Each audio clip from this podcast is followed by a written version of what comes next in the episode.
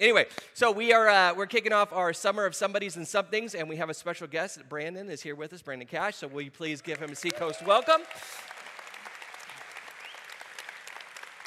So are you the you're the male model, right? Is that what we're having you here for this weekend? Is no? Okay, no, yeah, yeah, that's right. Uh, so Brandon is um, he's he wears many hats. You wear uh, the you're a professor at Biola. You are a pastor of a church in LA, and you are a chaplain of the Dodgers and the Kings. There hasn't been a lot of Christianity in hockey okay. lately, but technically I am, yeah. okay, cool. Um, so we're going to be talking a little bit about that. We're going to be talking about faith and baseball and all that kind of stuff. But before we jump into all that, um, why don't you just tell us just a couple quick facts about you? One of which you got to start with is that you're a local boy. I am a local boy. I it used to be called Pine Middle School before it was McAuliffe Middle School. I was the last graduating class of Pine Middle School. And when I was in eighth grade, we were sitting in the library watching the space shuttle blow up in front of all the kids. And we were like, oh my gosh. Uh, and then they closed Oak and they were combining the schools, and so they named it McAuliffe after Christa McAuliffe. And then the community blew up, and so they reopened everything. Now there are two schools, McAuliffe. But anyway, I went there, and then I graduated from Los Alamitos High School, uh, Griffin fame. All right. Yes. Yeah, so you were the last of, uh, uh, of before McAuliffe, and I was the first when they reopened Oak. So I don't want to brag or anything. you shut it down. I brought it back to life. Yeah, so that's fine. Uh, anyway, okay. Um, by the way, if you have questions, we're going to uh, take some of your questions, and you can do that via text message. And so I think there's going to be, there it is right there. If you will text that number, it will go straight to my phone. That's not my phone number, so don't try to hit me up later, okay? But uh, that's a number in which I will be able to receive your questions. And so as we're going along, and I kind of warned him, I said, hey, if I'm checking my phone, it's not that you're boring. I'm checking for messages, okay?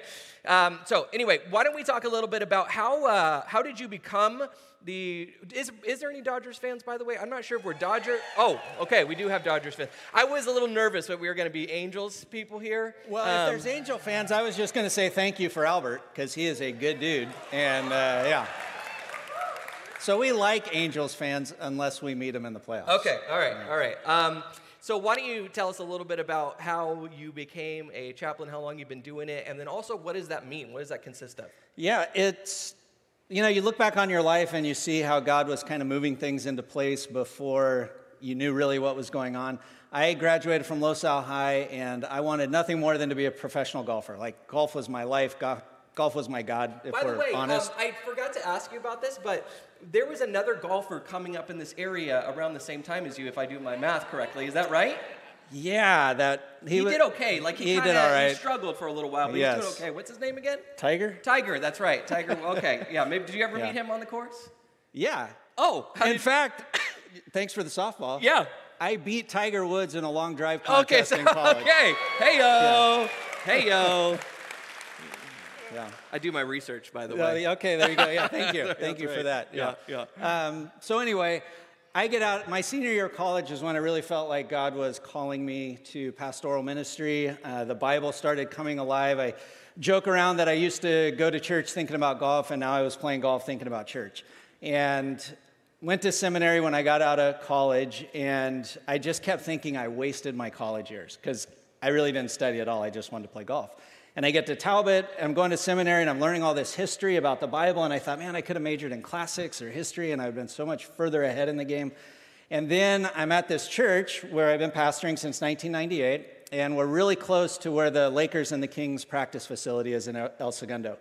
And a player got traded from the Colorado Avalanche to the Los Angeles Kings, and he had come to Christ when he was with the Avalanche. When he goes to the Kings, the trainer for the Kings went to our church. And so somebody had asked him, Hey, do you know a Christian who might be good at uh, discipling this guy? I really want him to stay plugged in.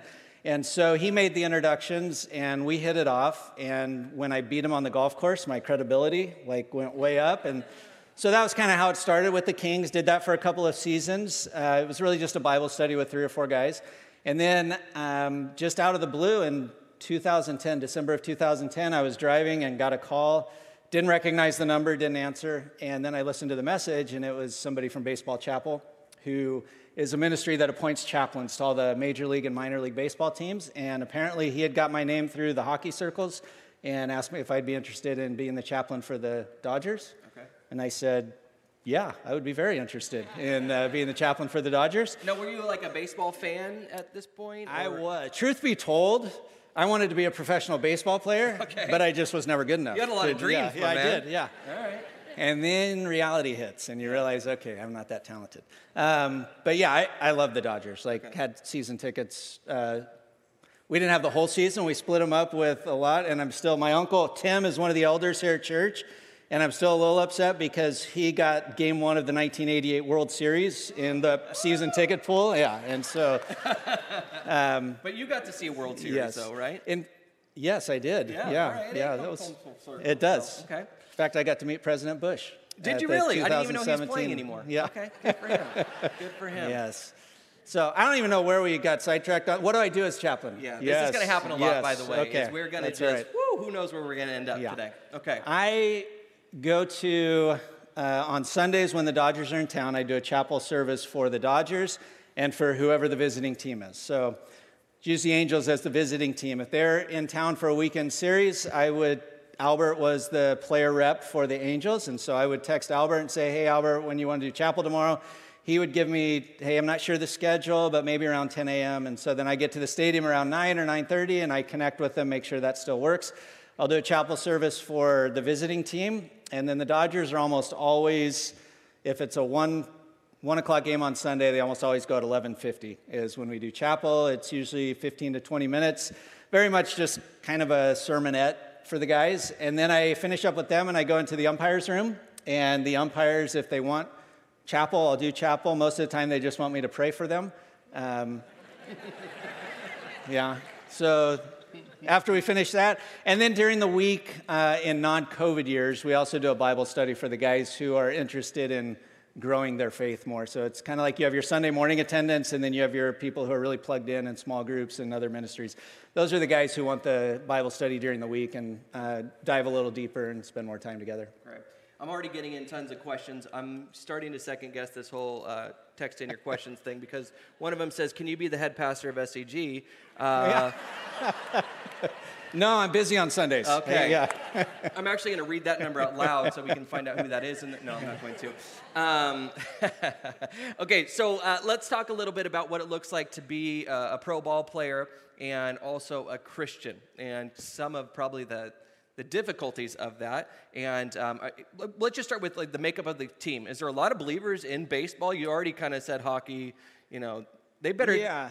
They better get their act together. They That's should, What I'm saying. yeah. They're going to be a place that's much hotter than the hockey rink if they don't get their act together pretty soon. True. Right? Okay. Yeah. Well, I mean, just think about in hockey, you have a ton of Canadians and a ton of Europeans. No, well, there's your problem right there. Yeah.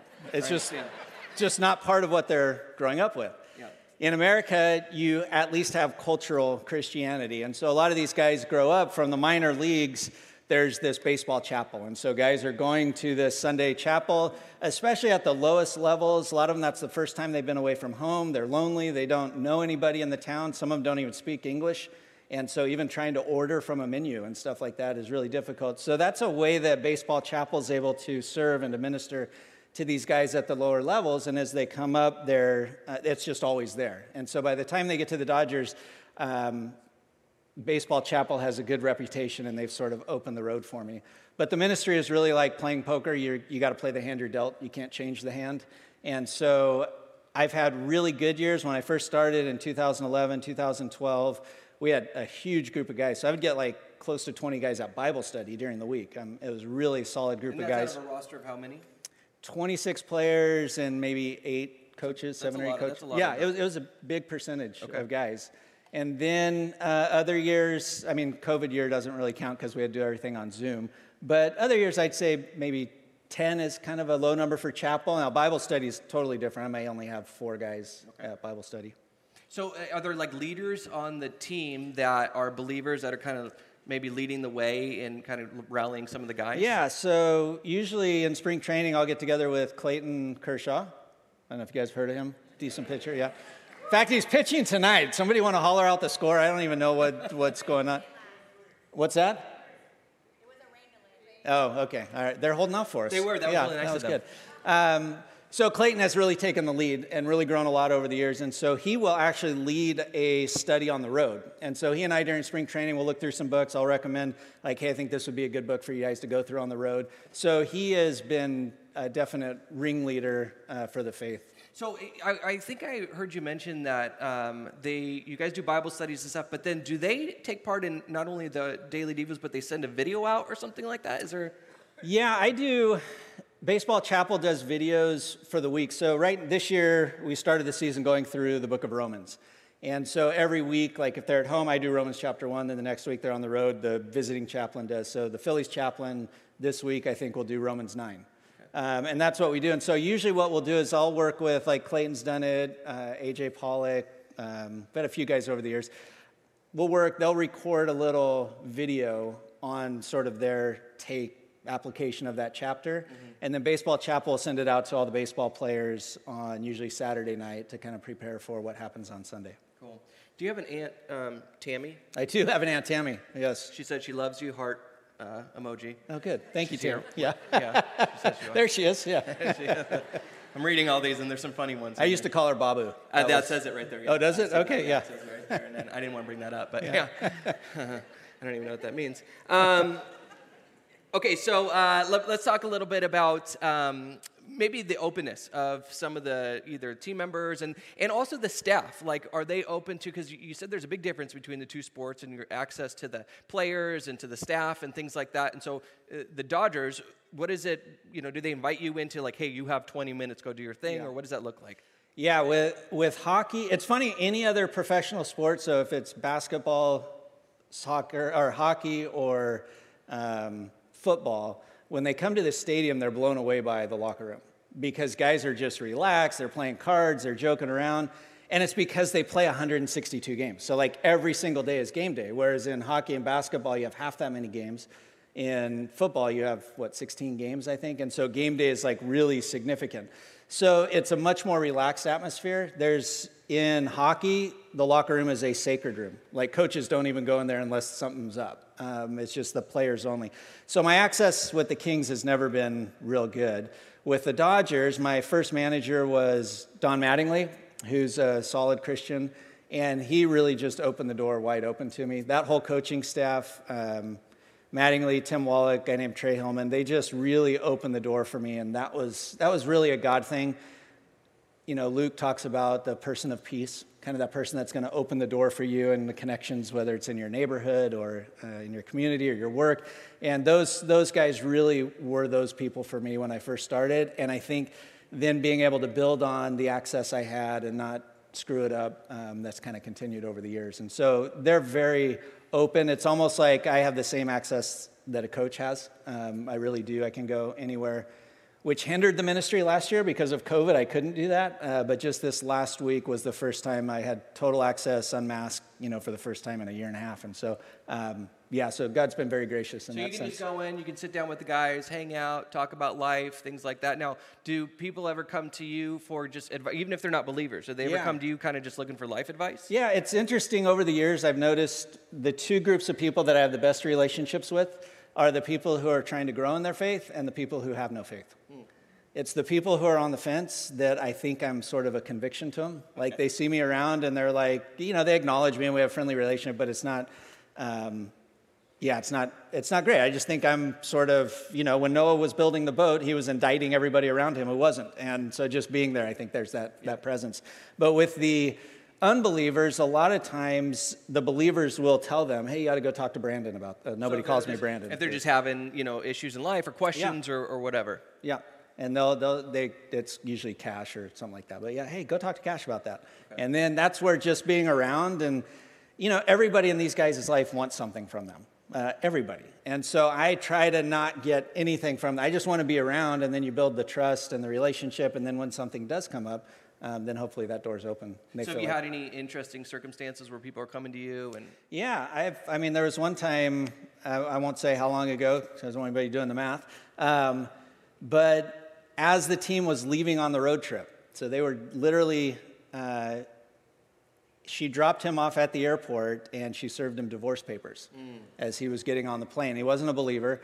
I happened to be going on this road trip as well. I wasn't on the first city, but I was meeting them at the second city. And so the guys, you know, he was having a breaking down on the plane, and the guys were trying to talk to him. And they, well, Brandon's going to be here. You got to go talk to him.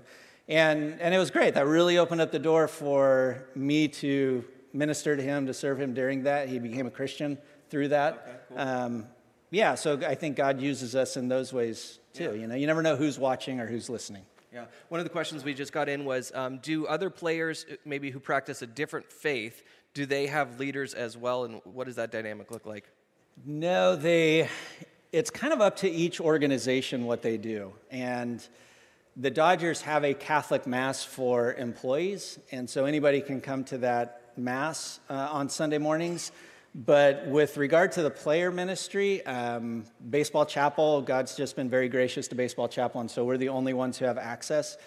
We weren't sure what COVID was going to do, but then the Players Union went to Major League Baseball and said we'd like the chaplains to have access, and so that was what opened the door for us again this year. Oh, wow. um, yeah, so it's totally God's grace that we are able to do that. That's cool. So uh, it seems to me. Um, I've heard you talk about this a little bit.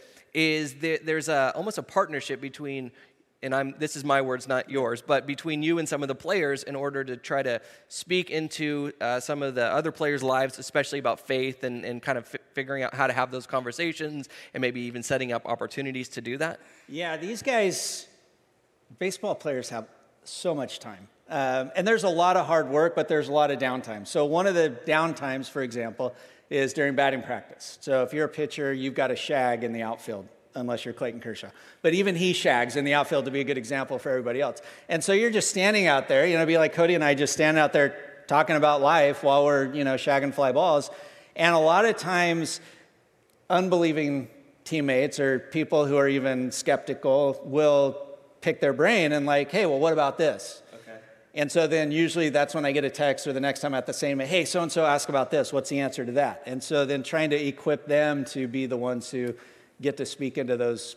I mean, these guys are like family. Like they're together more than they are with their family during a baseball season. Yeah. And uh, so they're the ones that I want to equip and help to be able to do that. Now you have a little bit of an uh, like a uh, an advantage though because you're an athlete. Don't kid, don't let him, don't let him kid you. He's an athlete. Wait, here, right? wait, quick story about athlete. Okay. When I was in college, you couldn't. Um, that was before cell phones and all that, and we had to go pick up our checks from the athletic office. I go to pick up my check and it was raining outside, and I go back to my car and I'd lock my keys in my car. So I walk back into the athletic office and I'm like, hey, can I use the phone? I'd lock my key in the car. And the compliance officer says, no, because that's a, like, if we let you do that, we can't let athletes do that because we don't let non athletes do that. And I said, I'm not an athlete, I'm a golfer. And she still didn't let, still didn't let me use the phone. That's so, awesome. yeah. so you get to play golf with these guys a lot. Yes. You go beat up on them a little bit. Most of them. Most of them. Is there anybody who? Who's... Yeah, I'm telling you, these starting pitchers have so much time that they just they play so much golf that um, yeah, there's a few that give they, me a run. They at least better pay for your way out there, though, right? They do. Okay, good. And they usually pay when I lose a bet. Oh, so, okay. yeah. okay. We don't gamble here. No, oh, sorry. Yeah. yeah. There's no gambling at Bushwood. oh, edit that out for tomorrow. Take a note. Uh, no. Um, so it's cool that to hear the intentionality of some of these players, right? Yeah. They're not just apathetic. They're seeing this as like a way that they can use their relationships, but they also use their um, maybe like to leverage some of their not- notoriety a little yeah. bit. Uh, what does that look yeah, like? Yeah, I you know I've heard it described this way um, that we just live in a world where people are emotionally invested in people they don't know. Like that's basically what celebrity is, right? You're emotionally invested in somebody you don't know from Adam. And what are these guys going to do with that investment that people are making in their lives? And what we talk about is like being a good steward of that. Like, how can you be a light for Christ in this community, not just in the clubhouse, but in the world around you? And it's interesting because guys have different, you know, I think of on one extreme, you have somebody like a Tim Tebow, who was visibly praying on the sidelines, you know, during the playoff game. And then on, I would say maybe right here, you have somebody like Kershaw, who's very open about his faith. And if somebody asks, he's never going to shy away from telling that. But he feels funny about public displays like that because he doesn't, his personal conviction is like, eh, I'm not sure God's, you know, It's not right for me to pray for God to give us a victory, kind of a thing. And so he's less visible with his faith than somebody like Tebow is. And then you have other guys that are really solid believers, but they're just not vocal about it at all. And I think part of that is because they're fearful. Like, what if somebody asks and what do they say? Or what if a camera catches me cussing, you know, in the dugout or something, you know? Or betting. Or yeah, something like that, like that yeah. You know? yeah. Please. um, yeah, so that's, I, and you guys have seen, I mean, uh, and raise your hand, have you ever been disappointed by somebody you looked up to? Like, yeah, I mean, we yeah. all have. My dad's not here, but yeah. Yeah. and so, yeah, just trying to encourage them in a positive way. Like, hey, this isn't a negative, this is a positive. Like, you have this opportunity. Cool. So, um, a couple questions we're getting in. One is, and I've gotten this from a few people, is how do they, especially these um, believers, how do they balance between fame, fortune, faith, all that stuff? How do you help them? And we we talked about this a little bit before. Is all of us are trying to figure out this balance in our life, right? We we have hobbies and we have jobs and we have families and we have all this kind of stuff. Well, these guys have it to like the extreme. Um, how do you coach them or, or guide them in balancing all of those things? It's been hard because baseball is different than every other sport in that they have 162 games. You know, sometimes they'll play 29 out of 30 days or 31 days in a month. That's changed a little bit with the new collective bargaining agreement. But because my first answer to Christians is the Sabbath principle. Um, we just, you know, it's funny, we like nine of the commands and we're all in on those. We're like, yeah, murder? Never do that. But then we talk about a Sabbath, and we're like, oh, that was Old Covenant. That's not really in the New. And yet, when you read closely the fourth commandment in Exodus and then again in Deuteronomy, it's the longest command. And it's the most difference between the two places where it's written. And it's because one focuses on God as our creator, like He provides everything. And God as our redeemer is what the second one, He delivered them from Egypt.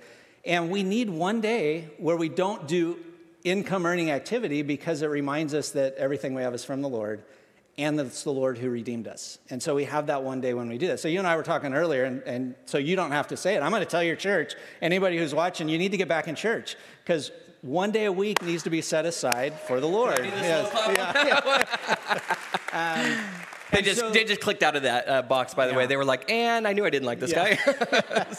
So, figuring that out for guys who are always working and just trying to help them navigate that, okay, maybe break your day into three chunks and try and get three consecutive chunks. Maybe that begins after a day game into the next night game. And because I just think it's not the daily, the day of rest is nice, but it's the acknowledgement that God is in control that gives us the ability to relax and realize, you know what, this doesn't depend on me. Um, and I think that's the first thing an athlete has to realize because they are uber competitive. Mm-hmm. And to realize that not all of life needs to be lived with that sort of competitiveness. Like, there's, you know, I say we all have a bandwidth, and our job is to be a good steward of that bandwidth that God has given us, maximizing being everything we can within that bandwidth. But all of us can sinfully cross out of that bandwidth and start doing things that might look good on the outside, but they're really sinful because they're taking away from what we ought to be doing for the Lord. And so, just helping guys figure that out, uh, it's just hard in a really competitive environment to get to that place. So, I start with that principle like, hey, this is a gift from the Lord. It, you depend on Him for that. You want to do everything you can to maximize what He's given you, um, but don't forget that. And then we just prioritize, like we prioritize in our life. Like, hey, when you get home from a road trip and you're tired, guess what? You still need to be a servant leader in the home. Like, you need to be there for your wife because she's had the kids the whole two weeks that you've been on the road in five star hotels and jacuzzis and, you know, right. literally, like, one of the, like, things that just was like, are you serious? Is I go into the locker room one day and the training staff was bringing shakes and their daily meds and setting them in the locker as they hear from security what players are coming into the locker room. I'm like, are you kidding me? Like, you guys make their shakes for them like that and go put them in their locker? And I have a good enough relationship that I can give them a hard time about yeah. that and tell yeah. them that's not right. You guys, yeah. yeah. I'd be like, go ahead, put it on. Yeah. Uh, mm, okay, good. Yeah. Next, please. Mm-hmm. Anyway, uh, okay, let me get through a bunch of these questions because I do have a few of my own, but I want to make sure that I can answer. So we'll do like rapid fire because I'm getting dozens of questions. Okay, first one. Um, for, this person's first game was at the Coliseum 1961. Uh, when was your first game? Um, not 1961. Um, I don't know. You know, I was talking to my mom about this, and I, I think I was probably five or six years. I was really young, uh, but the one that really stands out to me, and I think it was that's what I was talking to my mom about. I think it was 1981, as I was nine years old when the Dodgers went to the playoffs, and it was either like an end of the season clincher for that year, or it was the first round of the playoffs. And I just how loud the stadium was. Like I was actually a little nervous, you know, like you could feel your chest because of the crowd. So, so my first memory of being at a game was just the crowd noise, and I think it was the 1981 playoffs. Cool. Would you let your kids be professional athletes if they could be? Um, like as, so you my the, as you see the yeah. insides. So my daughters ask me, "Can you set me up with so and so?" And I say, "Absolutely not. I don't want my daughters to date professional athletes." Okay. Um, yeah, you can be both. You can be a professional athlete and be a solid have a solid walk with Christ. Albert Pujols, Clayton Kershaw, those are two guys that immediately come to mind who have done it well for a long time. Yeah. Good. Um, was it? What were the main issues during, uh, or what were the? What was different about trying to minister to these uh, guys during COVID? It was when COVID first hit. So I was at spring training, and I think I left spring training on Monday, and I want to say it was that Tuesday or Wednesday when everything shut down. So it was a normal spring training before that, and then when things shut down, uh, you know, it just went like darkness. They all left the spring training facility. Nobody knew how long it was going to last. And so it was just radio silence, some group texts, and that sort of staying in touch. When we got started back up, the players weren't even allowed to be in the room together unless they were socially distant. So they had guys in different parts of the stadium. And so we couldn't have everybody in front of a screen even doing it Zoom. So guys are on their phones in different parts of the stadium. And if you've done Zoom on your phone, you know you can see like one or two other people. So you can't even see who all is on the call. And so it's just really a, yes. a dud um, until we got to the playoffs. When we got to the playoffs, they were able to set aside a room at the hotel in the playoff bubble uh, for chapel. And so wives and families. And so it was actually a very big group uh, and it was very consistent. But up until that point, it was terrible. Now, do you get to minister to their families as well? And is your wife a part of that to talk to the, the wives and, and all that stuff? Yes, my wife gets to work with the wives. Um, in fact, there's been years when they said they were more happy to have my wife than to have me with the, the I team. That, no, yeah. I get it. I have that a lot. um, yeah. And yeah, and then I think there's also connections that I have, you know, whether it's through what I do with Biola or in the community of South Bay, or, um, to be able to help them in other areas other than just what's yeah. going on at the stadium. Cool. Okay, um, we're going to run out of time, so I'm going to try to get through as many of these okay. questions as I can, but I'm going to ask mine first. Um, first, uh, the, we talked about identity last week. That was what the whole message was about, and um, and about finding your identity in Christ, not in what you do. I've got to imagine that's got to be a huge challenge if you're a professional athlete. How do you help guide these guys into finding their identity not in what they do, but in Christ? And what does that what does that look like? Yeah, so I, am you probably said it, but it's not in what we do; it's who we are. And so I think of you know I think First Peter two talks about we're a chosen people, a holy nation, a royal priesthood. We once weren't a people and now we are a people. Like our whole identity is wrapped up in that. And so what I tell them is, you know what? Every single one of you, you know what you have in common? One day you're going to be former baseball players. Like you're not going to be a baseball player forever. Nobody is. And so just trying to get that, know, who are you in Christ and building that up. And I'll tell you, it reveals itself in funny ways. Like when I went out to spring training this year, my left shoulder had been bothering me for a long time. And so, like, I go see the team trainer and the medical staff. I'm like, hey, my shoulder's been bothering me. like, you're the chaplain, get over it. Yeah, yeah, yeah. Pray about it. Uh, yeah. So the trainer starts working on me and he starts hitting me like back here, but below the scapula. And he's hitting a spot, and I'm feeling it like all the way down my arm down here. And I'm like, what is going on? And then he starts feeling something here and I'm feeling it down my arm. And so the issue, what he came to tell me was, well, no, there was stuff here and there was stuff back there that was causing my scapula, you know, all this physiological stuff that I didn't know. But all that to say is like, I've been doing the exercise you want me to do, and it's like, wow, this is great. I think our identity is the same way. That you want to know where your identity is, look at what you resent. Like, what when, when do you feel resentment? And then you start to get to that place where you're like, ooh, maybe that's an idol in my life. Maybe I'm putting too much stock in that. And so when these guys resent the success of their teammates, mm. their identity is probably in what they're doing and not who they are. And so I think there's little things like that where I just try and help them understand like you can't have an identity problem if you're truly humble in a biblical sense, right? And so C.S. Lewis talks about in the Screwtape letters about, you know, seeing a cathedral built and being just as happy whether you designed it or whether somebody else did, but you're just happy that the cathedral was built. And baseball, I tell them, are you just as happy when so and so hits the walk-off home run as if you hit the walk-off home run? And if we characterize by that sort of humility, then we're going to, our identity is in a healthy place. Like my identity is in who I am in Christ, not what I'm doing, not what others are thinking about me or what they're thinking of me. Um, and I think that's just whether, whether you're a baseball player, or a stay at home mom or a businessman, uh, we all have identity issues and struggle with that. And we just need a constant reminder that who we are is who we are in Christ. Yeah. So uh, if you look at professional athletes, um, especially some of the big names, they kind of have what would be the American dream right? Is they've got all the money and they've got fame and they've got all the resources they could ever want. Um, and you get a unique perspective that probably nobody else, definitely in this room, has, has had, which is you get to see what their inner life looks like. Um, and we always talk about, man, if we could just get to that next thing, if we could reach that, these people have gotten there. What does it look like at the top? Is it everything that we dream it is? There's some really cool things about being on top.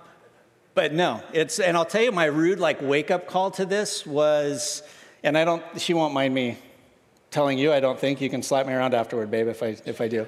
Um, but my wife uh, has struggled with anxiety. And the reason I can say that out loud is because she shared it with the women at our church before. And so I know what, what that is. My very first Sunday with the Dodgers, after I did the Dodgers, uh, the wives asked if I could come up and do with them what I do with the team just so they could talk about it later. So I go up to the wives' room, and one of the wives grabs me by the arm and she says, So and so's wife, she says the name. I didn't know who she was until she said the last name, but you need to go talk to her. And so I'm like, I'd never met her before. I walk into the room and she's in tears and crying. And it was anxiety because I mean, how many of you are graded every day in the morning newspaper based on your performance the night before? Anybody? No, like that's, that's what they get every day. Like in the newspaper, you read your job report. Um, and she was struggling with anxiety and what was going on because of his struggles, but then also their car had been broken into. They weren't from LA. And so she had all this anxiety. And I'm thinking, wait, this guy makes a lot of money, and she's dealing with the same anxiety issues that anybody else is dealing with. And I think there's that's just across the board. Whatever issue you have, it may manifest itself differently with people who have fame. But, you know, like, you know what I've gotten really good at? Taking pictures because I'm out to lunch with somebody and somebody will come up, oh, can you, would you take our picture? And then I, you know, go take their picture. So they don't, they don't ask you for They don't. That's weird. Yeah. I'll huh. tell you one really funny one though. I was out to lunch with, it was actually one of the Lakers who went to our church. Every time we got to breakfast, we went out to breakfast once a week usually everybody would like there's the Lakers even more than the Dodgers, like people reckon. I think because there's fewer of them, and they play without a hat on. Every time somebody would come up and want to take a picture. And so we get through this breakfast, nobody had bothered us. Walking outside the restaurant, all of a sudden a woman comes to the door and you could see like she recognizes and she's running and she goes, Pastor Brandon. Yes. she's like hands him the phone. Can you take a picture of us? Yeah. That's fantastic. That's only going to happen one time in your life. Yeah, I know. um, okay, real quick. We got a couple minutes left. Um, I wanted to ask you one of the questions we got, two questions. Um, one, is there anybody who's hostile to you being there and the faith and, and how do you deal with that? No, you know, surprisingly, I haven't it's been, it really has felt blessed to be with the Dodgers. I know other guys have had that. The only time somebody ever like unloaded on me, it, it was my fault. I was where I probably shouldn't have been at that time during the game. And he trying to play first base. Well, you know, I thought, I yeah, no, giving hitting advice after somebody struck out. No, I didn't. I didn't. But yeah, like, you need to choke up a little um, bit, buddy.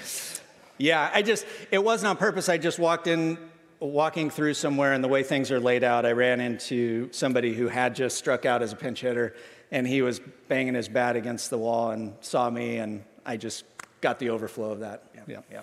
Um, somebody was asking about, and this is cool if you if no one knows about this. It's called uh, Faith and Family Night. And yes, they were asking yeah. if that's coming back, and maybe you could just tell us what that is and how you guys kind of got that started. Yeah, I didn't know if it would come back, and then uh, actually Lon Rosen, who's the I don't know, I think he's vice president of the Dodgers or whatever, uh, just last Sunday pulled me aside and said, Hey, Brandon, um, would like to do Faith Day again this year, sometime in August. Um, so why don't you put together a proposal, talk with AJ and uh, Clayton and Albert, and um, let's see what we can put together. So I think we're going to be able to do it this so what, year. For those who don't know, what is that?